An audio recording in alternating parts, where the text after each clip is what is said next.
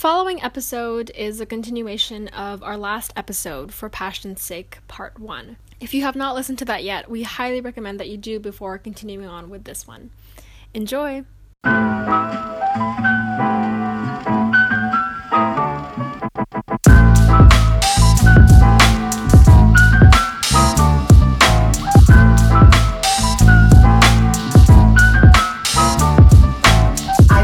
Very lucky in our theater program that like the worst thing that's ever happened to me was not getting the role I wanted in something but still getting cast. You know, like even putting my work out there, like I did like a, a singing lesson on Instagram live with my vocal teacher. Um, and it was just to like help promote some of her stuff because she is looking for more students. So she does like lessons on live um, to make sure that like just to get exposure so people see how she works to see if they want to take a class from her. And I did it with her and like when you go on Instagram live, everybody who follows you gets a notification for it. Mm. And so these two guys who like I don't even know anymore, I only follow them because we were in the same grade when I was living in London. They like came onto the live and like they weren't being mean towards me directly or what I was doing, but they were spamming the chat, trolling, saying some like inappropriate stuff and like the feeling I got from that was like the worst I've ever felt about like putting myself out there with my art. Mm-hmm. And like knowing that it would be that times like a thousand if I got big, like that terrifies me to the point where sometimes I'm like, what if I am just housewife? I will stay home, take care of the kids, you know, not to like be whatever.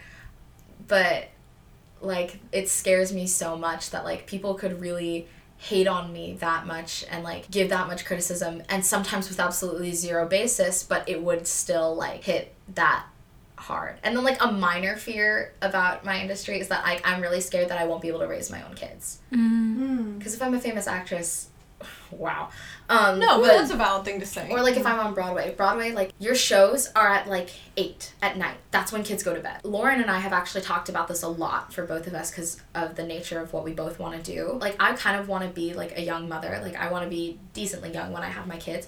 I'm really scared that I won't be able to like raise them.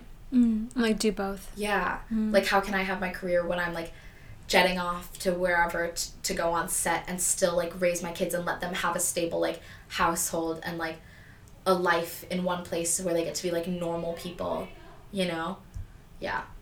I think a lot of those fears like also apply to us, you know. And like when you brought up kids, I thought you were gonna say that like once you become famous, your kids kind of That like too. get pu- put under a spotlight, and it's something that they don't choose. Right. You know, mm-hmm. like I've noticed That's that what a they're lot of yeah celebrity parents say. yeah, and like a lot of celebrity people, um, parents.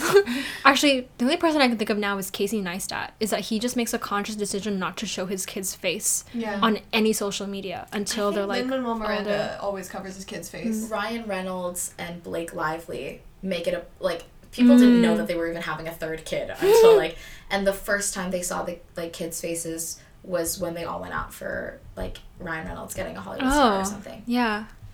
yeah. I just think it's a very delicate balance. Like, it's part of it is you being present as a parent, and the other part is like knowing when to protect your kids and like knowing kind of like where the line is. Like, I feel like you can only be so famous to the point where, or like at, at a certain point, it just starts to hurt mm-hmm. you, you know? Mm-hmm. Like, sure, you can become so famous and like you have all this money and you can provide so many opportunities for like you and your family. But I feel like once you reach that threshold of fame from that it's just like there's not enough money in the world to compensate for your privacy or like mm-hmm. protection you know It's so strange because that's like I can totally empathize, but that's so not an issue for writers. Like, mm.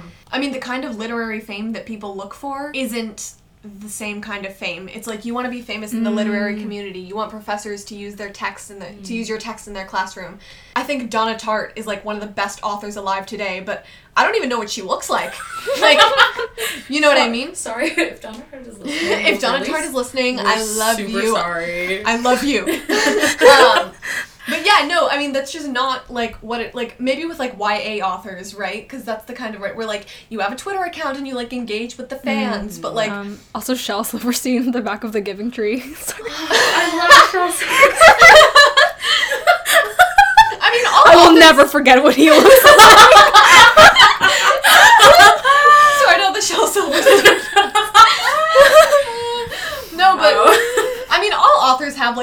portrait, you know, but it, mm. like it's not really the thing you focus on because your writing is so so personal that like you already get that and it's like, you know, I don't know, I guess you just don't really go looking for the other kinds of like info about them. There will always be people who hate your writing, but the thing is like. I love reading Goodreads reviews. that's what I was going to say right Goodreads reviews. Wow. Yeah, but it's just so like you almost learn to like discount that kind of stuff as a writer because you grow up seeing like like you could click on a Faulkner novel on Goodreads and it'll be mm. like three stars and people are like worst book I've ever read. I'm like it's fucking Faulkner. Like shut up.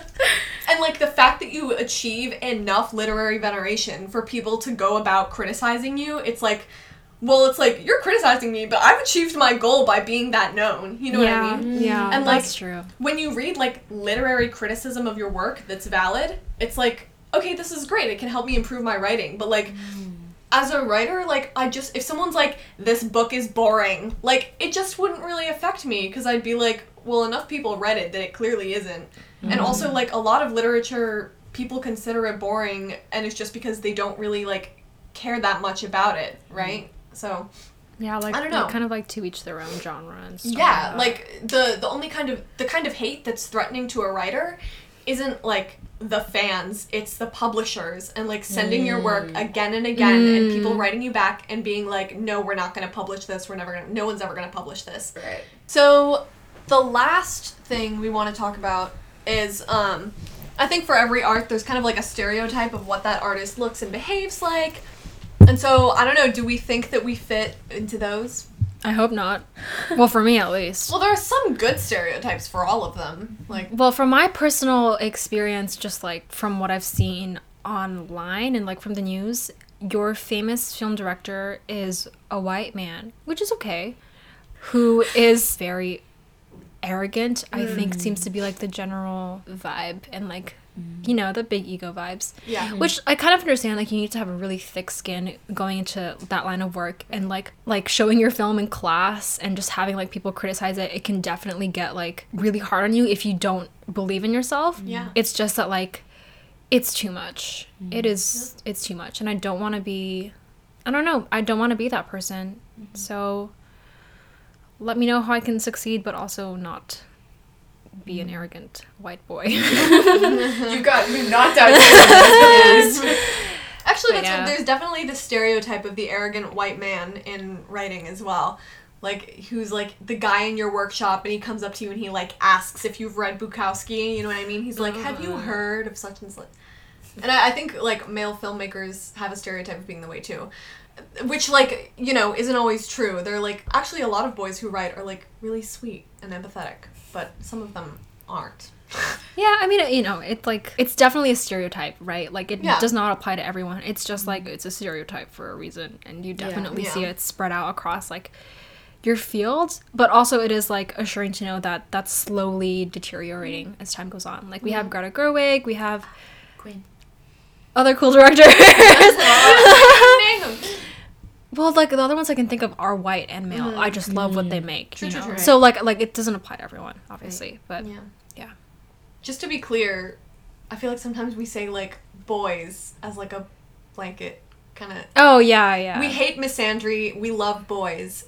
It's just that there are stereotypes that exist. Unfortunately. Yeah, but we hope we're acknowledging that those are stereotypes and don't apply to most people. Right. So What about you, Joy? What is the Of the theater kid. the theater gets like you you hear it and you already know like it's these kids who are super loud very extroverted and then even within the theater community you get like there's so many different like sub stereotypes mm-hmm. that like i saw anytime i'm involved with something in theater and specifically at like my college auditions this fall there's the one who's always like pulling the obscure reference out of their ass being like oh you've never heard of this show that was only produced on off off broadway in 1945 and it's like i didn't but that doesn't make me love theater any less. I think there's arrogance there too but again with what you do i think you have to have like that forfeiture. But what i something that i really don't like is kind of like the notion that you have to be a lead you have to mm.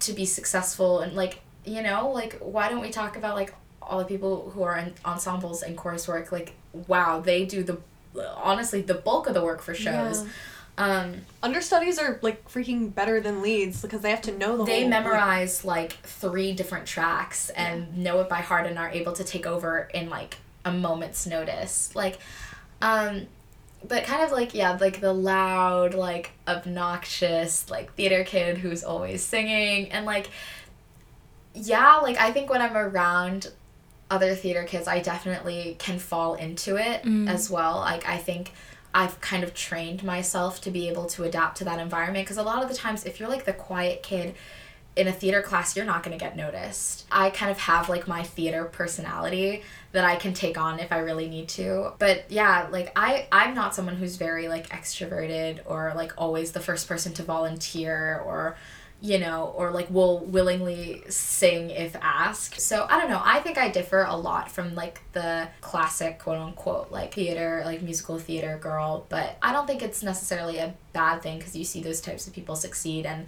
they're honestly all the time really, really talented. But I think I can do it, but it's not me all the time. I mean, I think that like stereotypes are just like the bad side of like the good traits that you need to have, right? Because like mm. Arrogance is just the bad side of confidence, Yeah. which Right. you have to have, especially in theater. Right. Like, you know, like singing all the time is the bad side of like being really comfortable with your voice and wanting to share your art. You know what I mm, mean? So Yeah. Wait, Naya didn't talk about her stereotypes of a writer. Oh yeah. Well, I oh, guess I think like when I think of the stereotype of the Writer writer, it's definitely like the antisocial, moody, Yeah, I think of that. like a bit over dramatic, but like in like a quiet way, and like mm. they have like hidden trauma and like spend all their time writing and you know what I mean. I can be very moody and like because I think that like having really strong emotions is something that would push you to write. Right? Yeah. And like I say I'm 100% like an ambivert because I love spending time with people, but at a certain point I just need to be alone with my thoughts. Um I just need to be alone. with my thoughts Ew. right? But like, I almost want to be the stereotype because it's often seen as like the qualification. But I think, like, honestly, like, with all these art forms, the reason that these stereotypes are there is because, like, there's not enough diversity within the art form for, like, it to be possible that any type of person would be involved. Do you know what I mean? Yeah. And I think that's, kinda like, sad. for us, or for me at least, like, I don't want to speak generally, but I would like to assume that you guys think this too. Like, that's actually like a huge reason why I would choose to pursue my art form as a career. I just want there to be much more like representation and diversity in the field. And like, I feel like sometimes our society gives a lot more credit to celebrities than sometimes they necessarily deserve as in like if a celebrity says something we're so willing to accept it sometimes the people who are in who have the most influence like aren't great but they get that influence from doing their art form so Yeah. like i kind of want that platform to like make a positive impact on like the people who would listen to me Well, I just think that the like nature of art is that it consumes your life Yeah. because it's about life, right? Like mm-hmm. I don't I mean, I can't make any assumptions, but if someone's like passion is math, I don't assume that they like go home at the end of the day and they're like math. You know what I mean? Actually that's what my mom does oh, well then I'm incorrect. But like she sees math as an art form well, that's amazing. But Well, um, that's an art form. You know. What if it was like math is like a school subject? well, it's like, Actually, maybe even then. Oh, this is difficult. Okay, no, no, no, Like, you know. But I think if you work at the bank, you're passionate about numbers, you're passionate about math as like a greater concept, but you don't go home and think about like your job at the bank. You know what I mean? And like even if you're really passionate about like the fundamental concepts of the stuff that you do there, but I think the very nature of art is that being an artist is who you are. And mm-hmm. like I think a stereotype of all artists is like, oh, like the art consumes me. Like mm-hmm. we talk about the mm-hmm. muse, like the art demands something from you. And like, I don't know, it's just a very central part of your entire being. if it's your only job is your art like just because of the nature of art like you probably won't earn a lot of money for it and then you start resenting it because it's not giving you a life you know it's not mm-hmm. doing what you're searching for At the end of the day, I think it's all about balance, you mm-hmm. know? Yeah. Not like giving your entire self to your art form, but mm-hmm. knowing like when to take from it, when to give, and when to just have time for yourself. And that's a wrap on this episode. Thank you so much for joining us this week, and make sure to stay tuned for the next one. We hope you've enjoyed listening to us, Week Dependent Woman.